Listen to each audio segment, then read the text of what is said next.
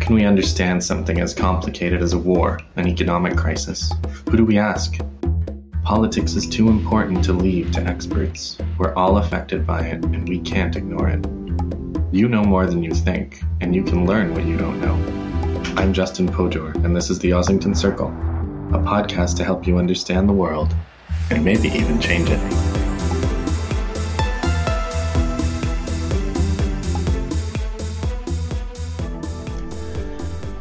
Hello and welcome to the Ossington Circle. I'm here with Halyna Mokrushyna. Uh, we're here to talk about Ukraine and Russia, Russophobia, and the world today. Uh, Halina is a PhD candidate in sociology at the University of Ottawa and a part-time professor. Her she's a sociologist uh, working on Stalinist purges in Ukraine, and she traveled in 2013 to Lviv, Kiev, Kharkiv, and Donetsk for her field research. And I think you've been traveling uh, more since then, no, to that region? Well, uh, yeah, I went to Donetsk in, uh, in April of 2015, two years ago. Okay. And uh, yeah. that travel, that trip was related directly to the conflict in, in, in that was still unfolding in Ukraine. Yes. Okay, so yeah, you're, uh, you know, the reason I just wanted to mention all of that is, so, you know, I'd want to emphasize to listeners that I'm talking to somebody who knows what they're talking about, who's been there, who speaks the language, who's studying it, who's got the academic background. So, Halyna, let's just jump right in. where what's going on in Ukraine right now, and and we can start in the present, and then maybe we can move backwards in time a little bit to get a bit of the context. But what what where how would you characterize what's happening just right now?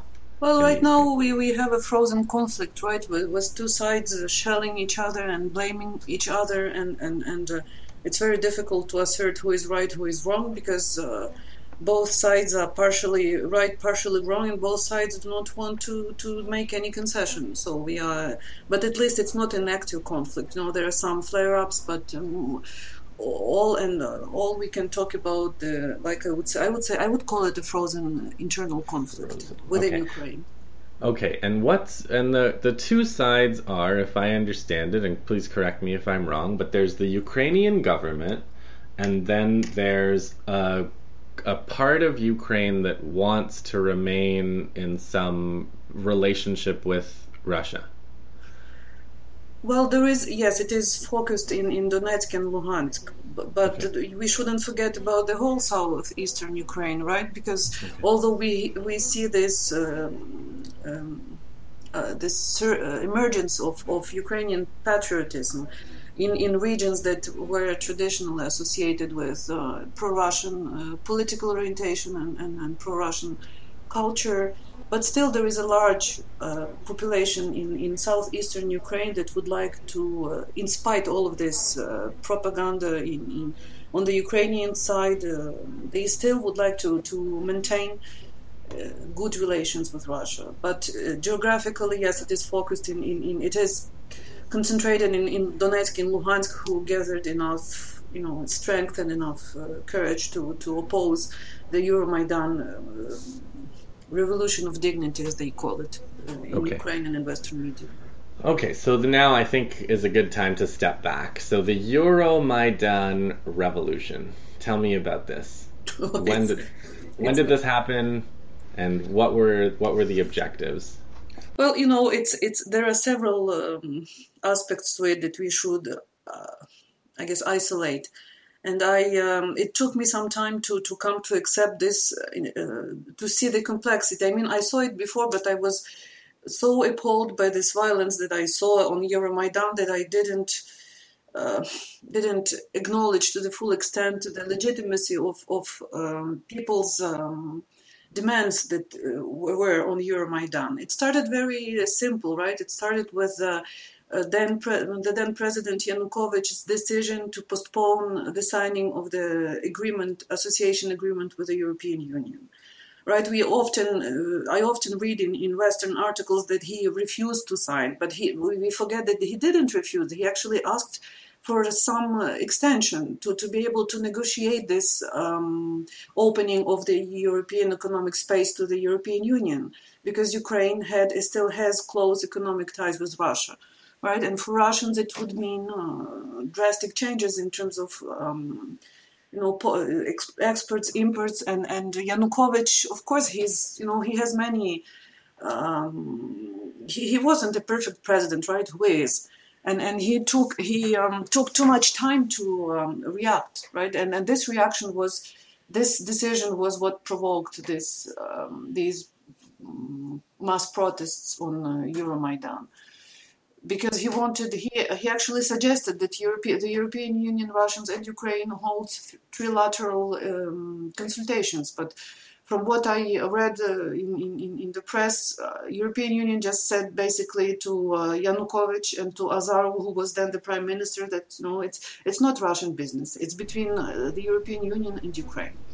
So this is uh, this is a a kind of overarching theme of the of the whole conflict, which is that Ukraine, I, I, guess, in the Russian view, and maybe in the that part of Ukraine that wants to continue to associate with Russia, that Ukraine could be some kind of a bridge between uh, Russia and and Europe, and in the European view. Uh, Ukraine should just be part of Europe and, and completely disassociated from Russia, which is historically uh, and geographically probably problematic for even a, a, large number of Ukrainians as well as Russians. Is that fair? Well, you know, Ukraine, since the, the dissolution of the Soviet Union, right, in 91, the first Ukrainian president, um, Kravchuk, he, uh, from the beginning, like many other Eastern European countries, what was the alternative to the different uh, the Soviet Union? Only, you know, Western Europe with its liberal democracy because if we step back and look at the large uh, world scale, right, these are two alternatives. We have socialism or communism, as, we, as it, it is called here, and capitalism, right? So it's quite natural that with the um, dissolution of, of the socialist slash communist system, the only alternative was this uh, liberal democracy in Western Europe. So um, Kravchuk, right from the beginning, he declared that Ukrainian uh, you know, foreign in, in foreign policy, in domestic policy, uh, he put that Ukraine would join Europe, right? And that's what they all the Ukrainian presidents declared. No matter uh, they were called, you know, pro-Russian, but they have never been pro-Russian. Kuchma never been pro-Russian uh, president. Yanukovych has never been pro-Russian president. You know, he, he grew up in that region of Ukraine. Of course, he's pro-Russian in that regard. But he always, you know, when they moved to Kiev, they embraced the national uh, framework for internal and uh, foreign policy. So they were for uh, they were following the Ukrainian interests. And yes, Ukraine has always been like you know this transition zone between Europe and, and Russia, and that balance unfortunately was broken when Ukraine was put before this necessity, absolutely stupid, to choose between Europe and Russia. And that's what happened. You know, this fragile equilibrium was broken. And, and that was Europe who put this discussion, who put this question, you know, it's either me, us, or Russia. And it should not have been this way. And I believe, so I believe Europeans, they underestimated, you know, the, the this the depth of this division within Ukraine. They always, of, of course, it's a commonplace, you know, in Ukrainian studies and political discourse. Ukraine is a is a divided country, but you know, nobody realized to what extent, what tragedy it would bring if you put this country into the this impossible, uh, you know, dilemma to choose either or. Sorry. So I'm I'm here in Canada. You're in Canada. I have a lot of Ukrainian friends that I grew up with, and what I hear from folks that I grew up with that are, you know, Ukrainian diaspora is a lot of hatred towards Russia. And they go back to the famines of the 30s or they go back to uh, you know what they what they argue is a very exploitative uh, arguably even imperialist relationship that Russia has had with Ukraine and they uh, are very sympathetic to the idea that Ukraine should be part of uh, Europe and should you know should finished with Russia altogether, and uh, and and I just how how what might they be missing in terms of the the feelings of people that are on the ground. Is there is there some disconnect potentially between the Ukrainian diaspora in Canada that's quite influential in in Canadian politics in many ways and people in the Ukraine and and their sense of what what's happening in, By the way, it's, it's, Ukraine, not the Ukraine. Oh, sorry, people in Ukraine. Yeah, you yeah, know, well, my apologies Yes, there are, there are many aspects I could talk about, but yeah. the bottom, uh, the, the main um, problem for the Ukrainian diaspora, and you know, I was part of that diaspora. I was active in, in, in the Ukrainian community here in Ottawa. I was vice president of a Ukrainian Canadian organization. And mm-hmm. when this Euromaidan started, I, I, I had to step back and I broke all my ties. You know, it's, it was quite a, it's, it is still a sort of, uh, you know, it's difficult for me personally because I know those people and I love those people and I respect them a lot. But the moment I start talking about Russia, it's, you know, it's, it's all over. These uh, smart, intelligent uh, people, they just disappear. And then the, the hatred comes in. I, I, that's what I, that, the reaction that I had. And what they are missing, because we, when we are talking about the active Ukrainian diaspora, right, the one who is vociferous in Canadian politics, these are children and grandchildren of, of Ukrainians who um, uh, escaped Ukraine uh, during the Second World War, right? They, they when uh, Soviets were advancing and and and uh, um, they have bad memories of, of, of, of, because they never lived, you know, these they, their parents and grandparents they never lived in Soviet Ukraine, and there is a lot of stereotypes about Soviet Ukraine, uh, which is which ties into this Western, you know, dominant narrative about Soviet Union as, as a repressive totalitarian society and, and all of that and of course they don't like uh, they don't like Russians. They don't hate Russia, a certain type of Russia, right? Russia that is uh, um, that is personified by Putin, right? But the, the, the picture is much more complex, you know. And I will never agree that Russia, Ukraine was Russified because I went to Ukrainian school. I did all my studies in Ukrainian. Of course, there was this you know, because Russia is is a big civilizational um, country, right? And when we talk about the post-colonial context, for instance, India and, and the former British colonies, you know, there are certain. This is the political reality.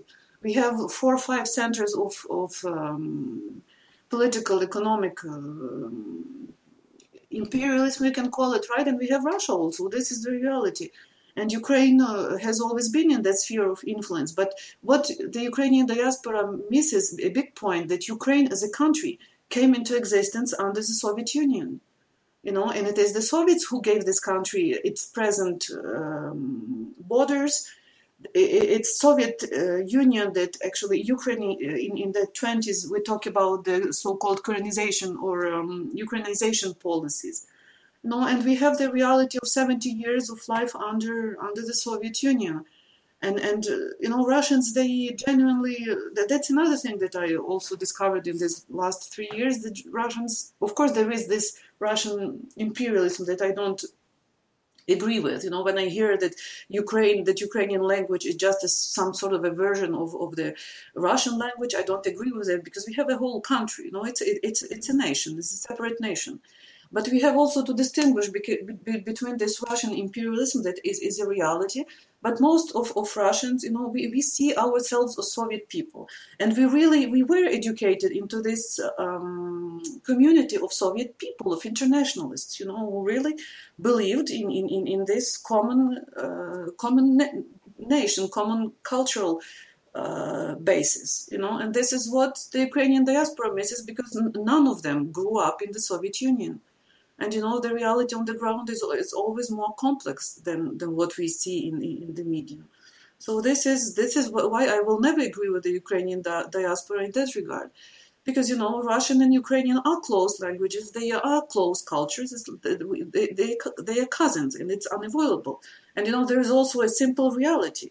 Ukraine has the largest border with Russia. It's like Canada and the US you can ignore it. You can you know try to shut down the whole border but it's not going to anywhere. It's, it stays there, and you have families, uh, you have close ties, millions of people who, who are intermarried, who, who, who have you know children who speak, who are perfectly bilingual, and, and, and that's why it just drives me crazy when I see this Ukrainian diaspora pushing for a monolithic, mono national model for Ukraine, while in reality this is a bilingual, bicultural country you know and, and this mold will never work for ukraine for a very simple reason because it is a it's a richness. Sorry i just i'm just uh, imagining some sort of an ideal ukraine. Yeah, no, they ask for a politician and, and, and that's yeah that's what just drives me to despair because why why do you why do you try to you know fit to squeeze this rich country into one simplistic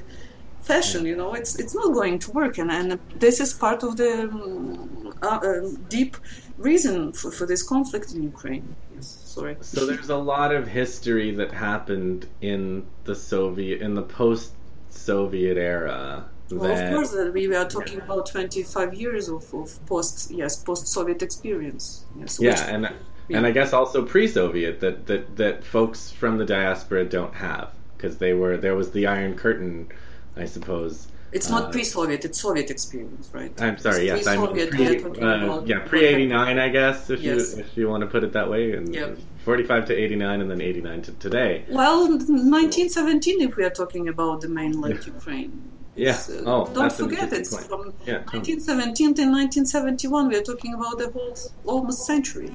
Yeah, and so I would I, I want to talk a bit about Russia here too because part of what's happening, and I know you write uh, or your writings appear on the website newcoldwar.org, which is where I was looking at a lot of your writing, and I think that's a you know apt title for what's going on. And there's a lot of misperception about recent Russian history too. So you know, I read Naomi Klein's book, uh, The Shock Doctrine, and mm-hmm. she talks about Russia after after the end of the Cold War and how the this economic shock doctrine was applied to Russia based on American advice, leading to the greatest loss of of living standards by the greatest number of people in history, like something like 70 million people fell into poverty. And it's and it's like if people now in Russia like Putin, it's partly at least because he reversed a lot of that, right? I mean, is that is that is that well, that's correct. Too? Absolutely, yes. That's yeah. my reading of the situation. I mean, I, I have seen the economic indicators. You know, this is the reality, and and and. Uh, the, the the 90s was a terrible, was a traumatic, was a tragic experience for uh, for Ukraine and for Russia.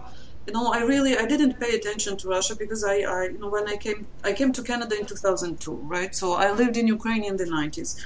And I remember it was a collapse. It was a disaster for it in, in terms of, of uh, you know pauperization of, of uh, ordinary Ukrainians. Uh, in terms of, of loss of um, orientation, in terms of you know social values, it was also a time for of rebirth for uh, religion. Right? It, it, was a mix. It was a diff- difficult experience, and uh, Russia was you know going uh, they also experienced this economic collapse, and of course it was very difficult for them. And you know, when you look at what Yeltsin did, and, and this wild capitalism style of privatization, where you have a small elite who is plundering the, the, the what was created under the socialism, all these huge fa- uh, factories, plants, and, and then you see a, a really uh, very and, and you have criminology. You have these mafias and you have bandits who are plundering. Who, who you, you, you couldn't walk on the streets, you know, streets where the lights were down. You know, just the whole infrastructure collapses. So that there is no state. No, in, in the first in, in the 90s, and then the Russians experienced in the same way as Ukrainians did and you have Yeltsin, you know, who drinks and who, who basically is a, you know, is a laughing uh, figure for all inter- international politics, Russia was left, you know, completely um, to, to, be plundered by, by the these hawks in, in, in, in um, from the West. And of course, and Russians, you know, they had, uh, it was very difficult. Um, so it, there is a lot to discuss. So when we see the emergence of, of Vladimir Putin, Putin is you know he's not a dictator like uh, when i read these so-called analysis in the western press i just i just cannot. I don't have words for this. You know, I think to myself, where is your critical thinking? You know, where, where is your it's it's it's pro- it's more mostly like you know very cheap style propaganda because they refuse to see that Putin. You know, put of course he is a strong leader, right? Putin they call him Red Tsar.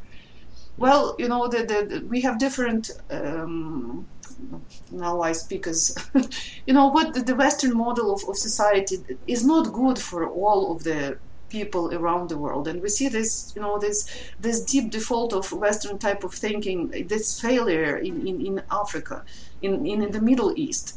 Yeah. you know the, the so the neoliberal democracy. And, and and russia is you know what we see in russia now it's it's a it's a capitalist it's a democracy right it's a we, we might, might call it an illiberal democracy it, well, you know you don't have to like i mean my point is you don't have to like Putin's politics or think he's some kind of leftist to well, argue he is that, not a leftist, yeah, let's say. Putin exactly. is not even close, yes, to yeah. be a, yeah. But, and you know, but, there is. So, yeah. Sorry, I just wanted to say Yeah. this because I often read in, in, in, New York Times, in, in other, I mean, mainstream media, that Putin wants to, and, and from from our own politicians, hmm. that Putin wants to recreate the Soviet Union. For God's sake, people, don't you read what he says? Yeah. No, he said that yes, I regret the Soviet Union because it was a great country, but you know, whoever wishes to reconstruct it is a fool, or hmm. something like this. I, I don't translate word by word, but this is what he said. Right. But you know, because the Soviet Union is over, right? It's in the past, and nobody tries to rebuild it. no, Right, right. you know, everybody, anybody in his own mind, looking at what's in at, on, at the reality now, you know, it's it's just a fantasy. Anyway, sorry, I interrupted. So yeah, so it's some kind of nationalism, and it's uh, to some degree trying to assert uh, Russian interests and I guess Russian sovereignty against a history and to the 90s and even beyond of fairly predatory capitalist interests in Russia and also a fairly aggressive foreign policy towards Russia. Yes, that's what this is the reaction because you know when in the, uh, when we go back uh, to to the Perestroika period uh, in, in all these talks, you know, basically it was also a mix, right? It, it wasn't just um, because the even uh, Bush he was uh, they were afraid, you know, they didn't want actually to, the, the dismantlement of the Soviet Union because they were afraid of, of these violent breakups that followed after. Yeah. So they tried really to keep the Soviet Union, you know, together, but for uh, obvious historical reasons, uh, and one of them was this uh, nationalism, powerful nationalism. It fell apart. But uh, the the Soviet the, the Russians were not treated the way with respect, especially what followed. So And- Putin is the reaction to it, and you know Putin is a deeply he's a Russian guy. He's a Yeah. Russian guy who believes, who goes to, to church, who who managed to bring under control this, like you said, predatory um, style of of uh, capitalism, because it it was, you know, th- th- they were plundering the country. Even I mean, I, I don't mean Western capitalists, right? I mean the, the they own Russian oligarchs. Yeah. That's what they did, and that's what's happening in Ukraine. You know, you have a uh, you have a group of different groups of oligarchs vying for power. And what Putin managed to do, he managed to bring more or less under control. To, you know, and when we look at the politics of the Russian central bank, they are liberal policies. You know, that how they save the Russian ruble in, in after the West imposed sanctions. The, the methods that they use are you know capitalist measures, not not socialist by any stretch of imagination means. the you know a lot of Western journalists point to the the political assassinations and and the kind of deaths of opposition figures, uh, and you've written about you've written about one of them, Magnitsky. Ah, It's a very detailed case. I'd, I'd like listeners to, to look at Canada's proposed Magnitsky Act and Canadian Russian relations. But what part of what you're saying there is uh, that Magnitsky died from, you said, negligence typical of the Russian bureaucracy and not a premeditated killing. So there's a lot of there's a lot of things that are awful and horrible that happen uh, in that part of the world and many parts of the world, but the the assignment of it to Putin's will, like Putin went and did this thing, is not usually something that can be uh, backed up, right? I mean, that's my sense.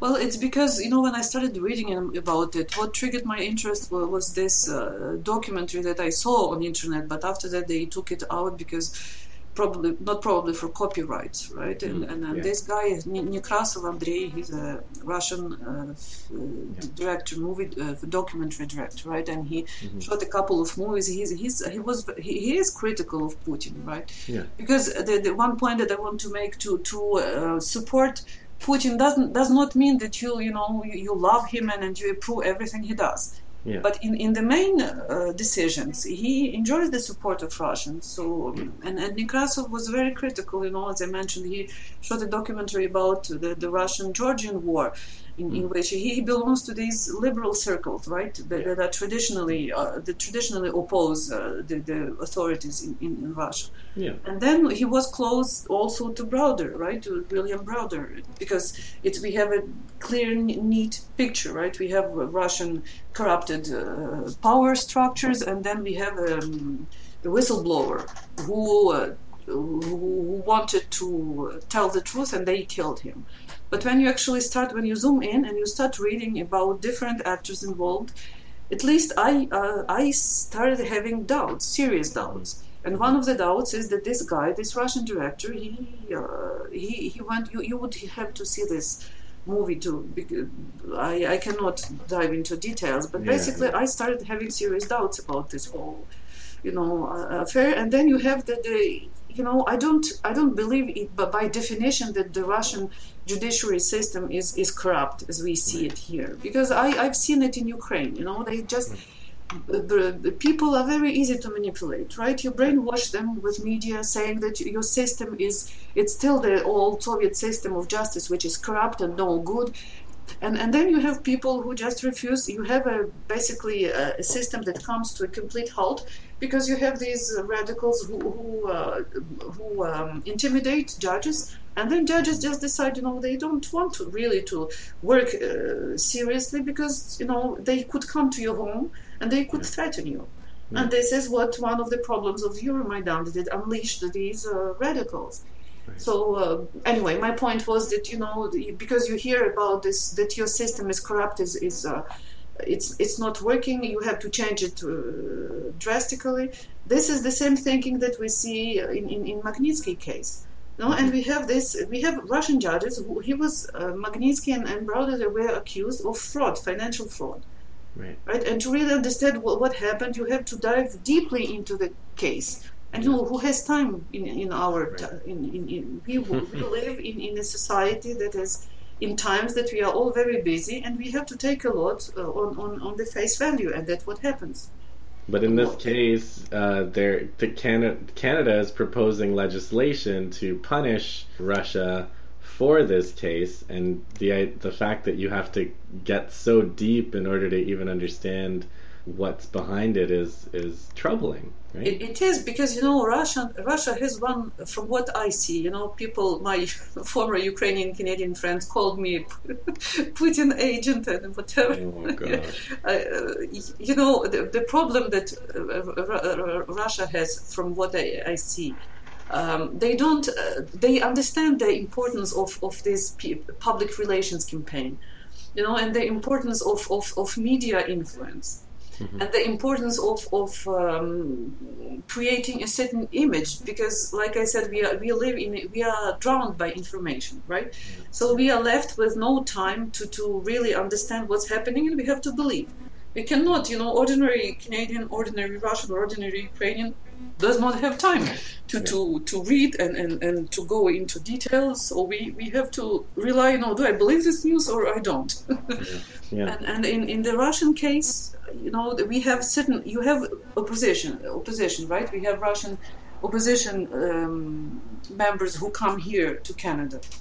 But we don't see, uh, just because, you know, we have this very powerful Ukrainian lobby, we don't see the other side of the story Right. No, and, and, and it creates a bias, and that's the problem that I have with it.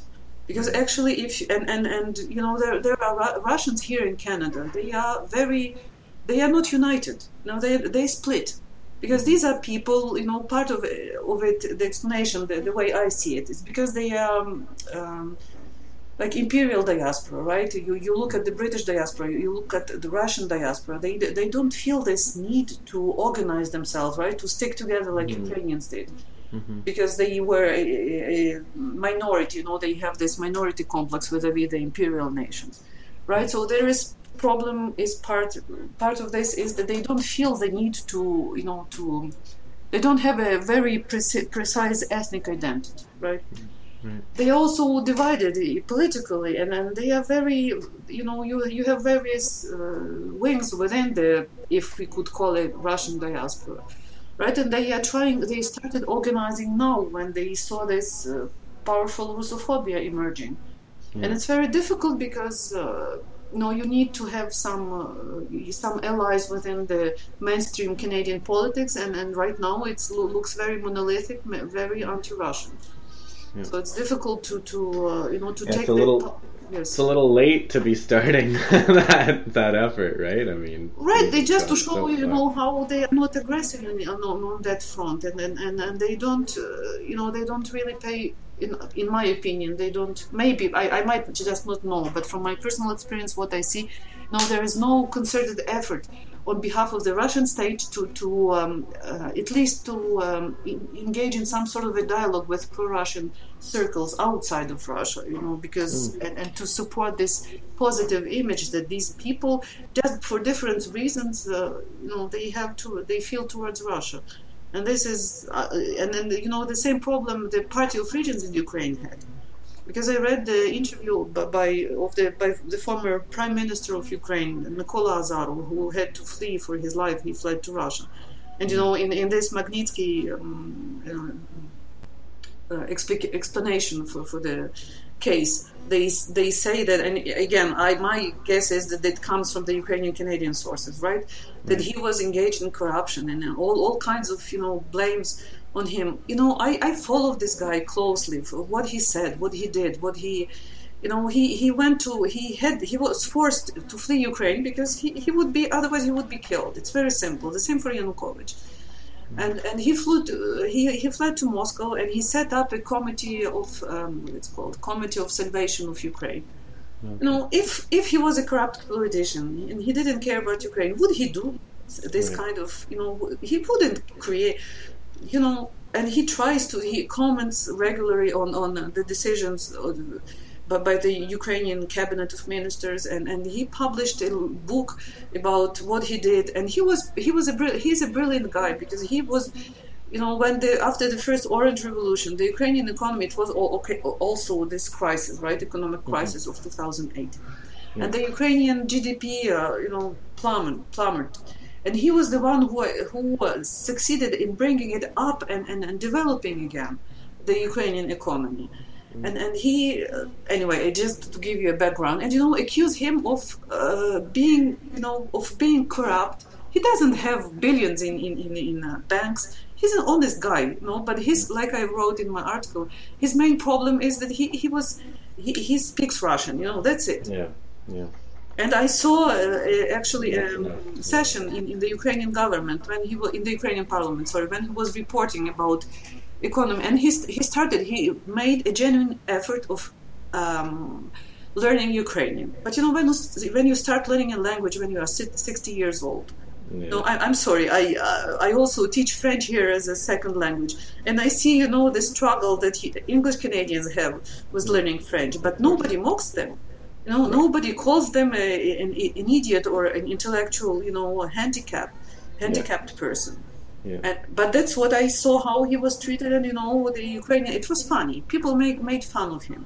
Right. They they created a series of cartoons, you know, where they were basically it's it's some kind of a you know jovial like fr- fr- franglais, if you want. Yeah, yeah. It's because well, I'm sorry, you know, but where is the respect for people like I see it here in Canada? I don't see it in Ukraine. You see, and that's what, one part of the problem. Anyway, sorry, uh, it's a long detour, but he oh, said, no, okay.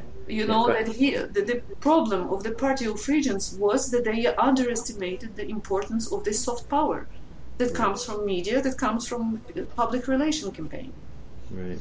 Well, and the, the earlier on, I just wanted to get back to, you know, we, we can move towards wrapping up, but I, I wanted to, earlier on you said something that I found interesting about how the, the Western neoliberal model doesn't fit and has shown to, to be a failure in, in Africa and the Middle East.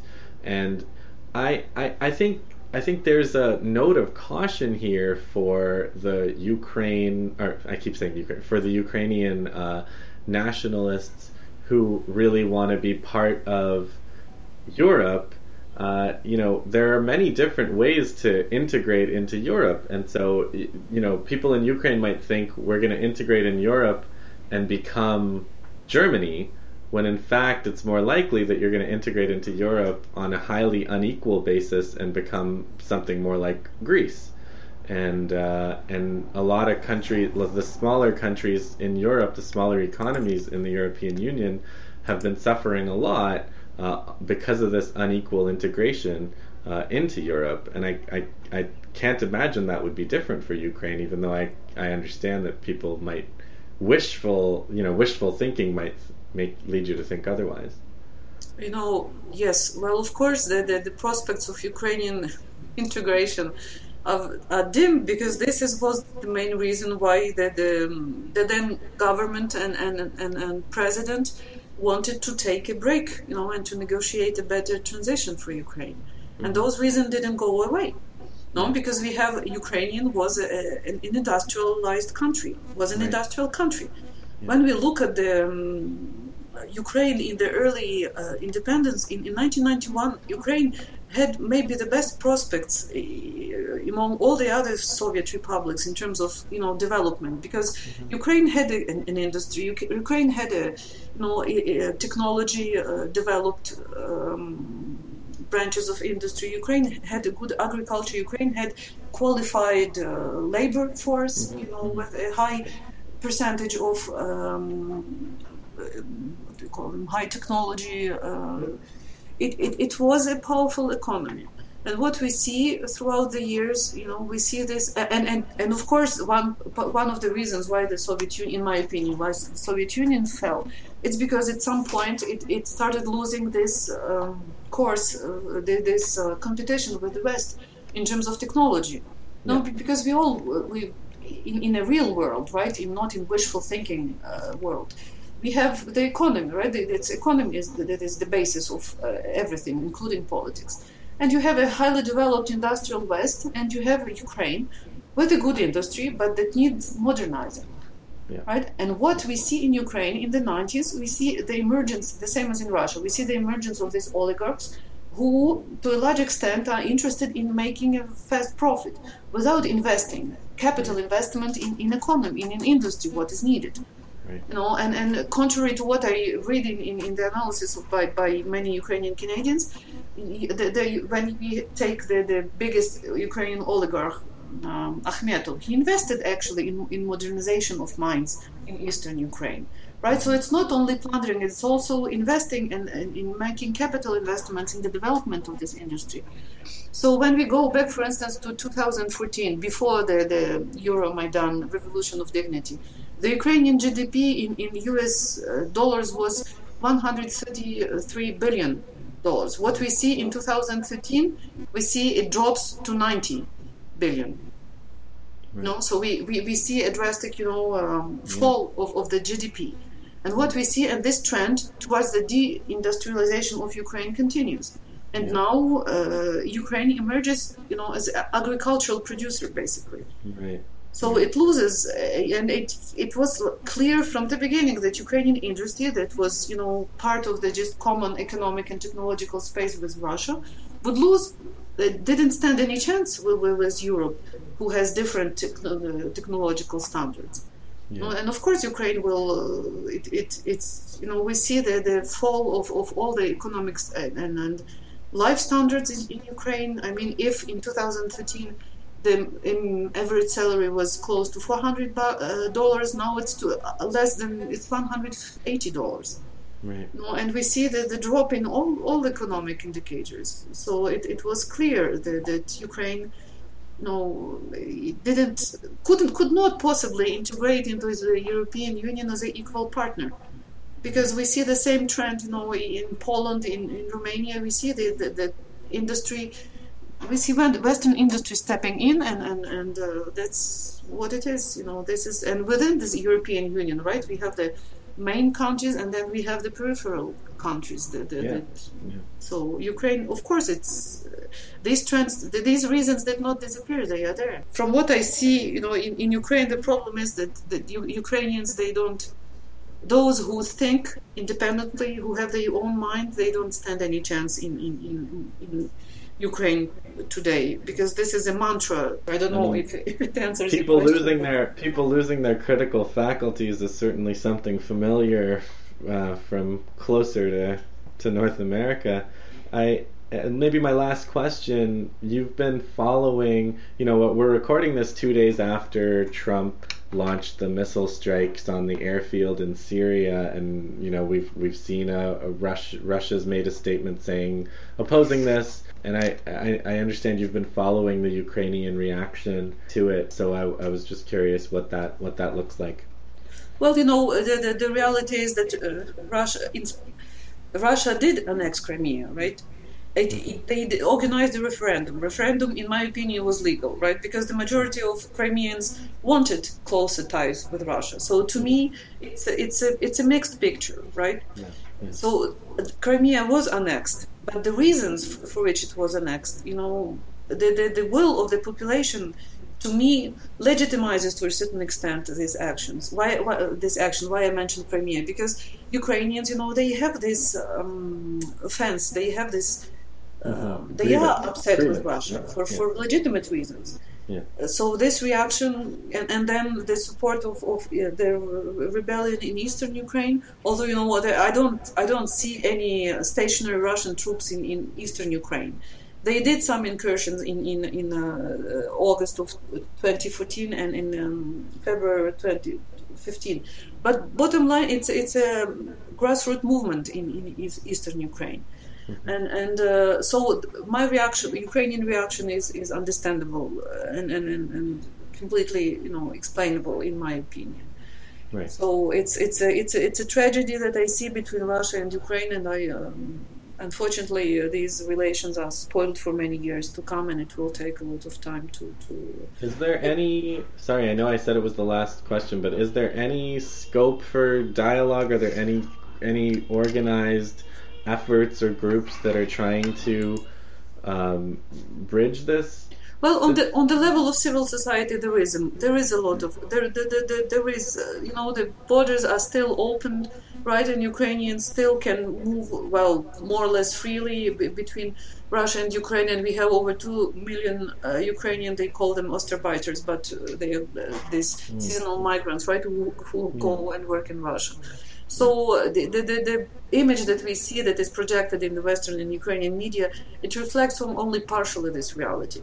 And I, before we started this conversation, you know, I looked at the recent um, sociological surveys in, in Ukraine, and we see uh, that the, that the number of Ukrainians who are positively, who view Russia positively, uh, increased in, in traditional regions, right, that were pro-Russian. For instance, in southern Ukraine, it increased from 85 to 65 percent, and eastern Ukraine from 47 to 63, right. And this is in spite of this very powerful. Uh, one-sided uh, Ukrainian version of events, right? Right, right. And of course, we see the radicalization also in in, in uh, western and central Ukraine, where the positive attitude drops, right? We Yeah. see in central Ukraine from it went down side from 35 to 31, and in we- western Ukraine from 26 to 16. Right, so we see this division that probably drives the, the deep, deepens. But uh, I, I think I'm I'm uh, optimistic in the long run. Know, because uh, people think also for themselves. They don't only read news, and know they are critical of. And, and the level of popularity of Ukrainian politicians is catastrophically low. Right, it's uh, less than ten percent. Right. So the disappointment is there.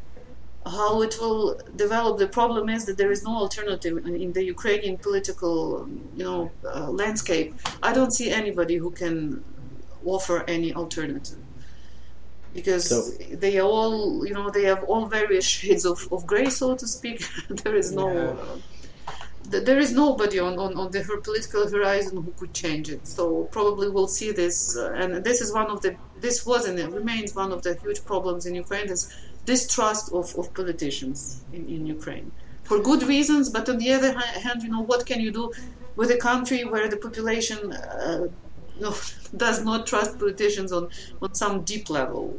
It's very difficult, right, for any politician to do anything right? Because you you are que- your actions are questioned, your your uh, your you know legitimate maybe worries. Are, anyway, it's it's it's one of the it's one of the major problems the way I see it.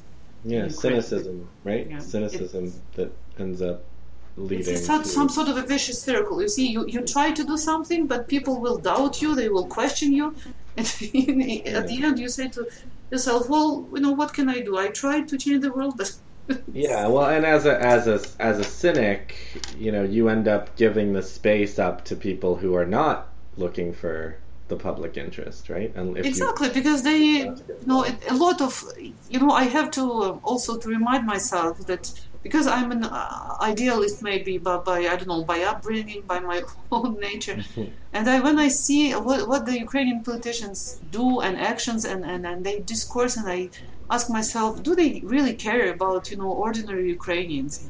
And I have to remind myself, and my Ukrainian uh, you know friends remind me that don't forget, you know, politics. It's not about values. It's not about principles. Right. Politics. It's yeah. it's about enrichment, about following your own business interests.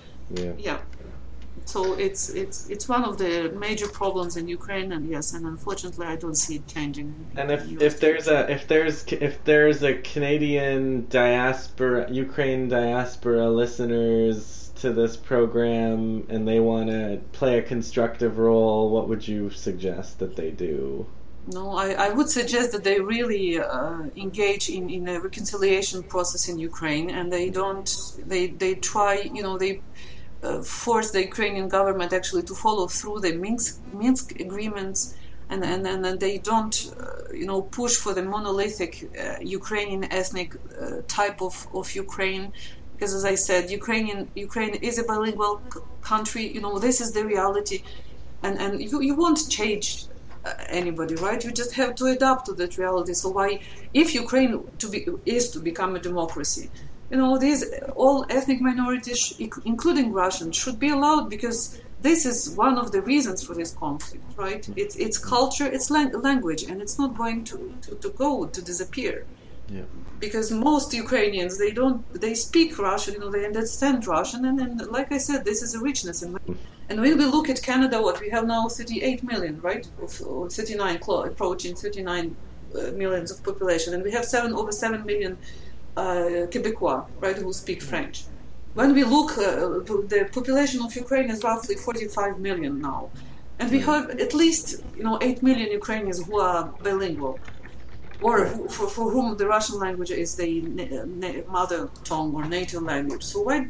You know, Ukrainian because they are afraid that you know Russia will invade and they, the, the Ukraine they, they still suffer from this complex of complex of inferiority you know right. that shouldn't be there because Ukraine is is a it's a country that exists. Ukrainian language exists, and and you know you cannot control those things by adopting stupid laws about you know uh, limiting the the, ex, the import of Russian books in in Ukraine and basically promoting this very simplistic uh, um, thinking.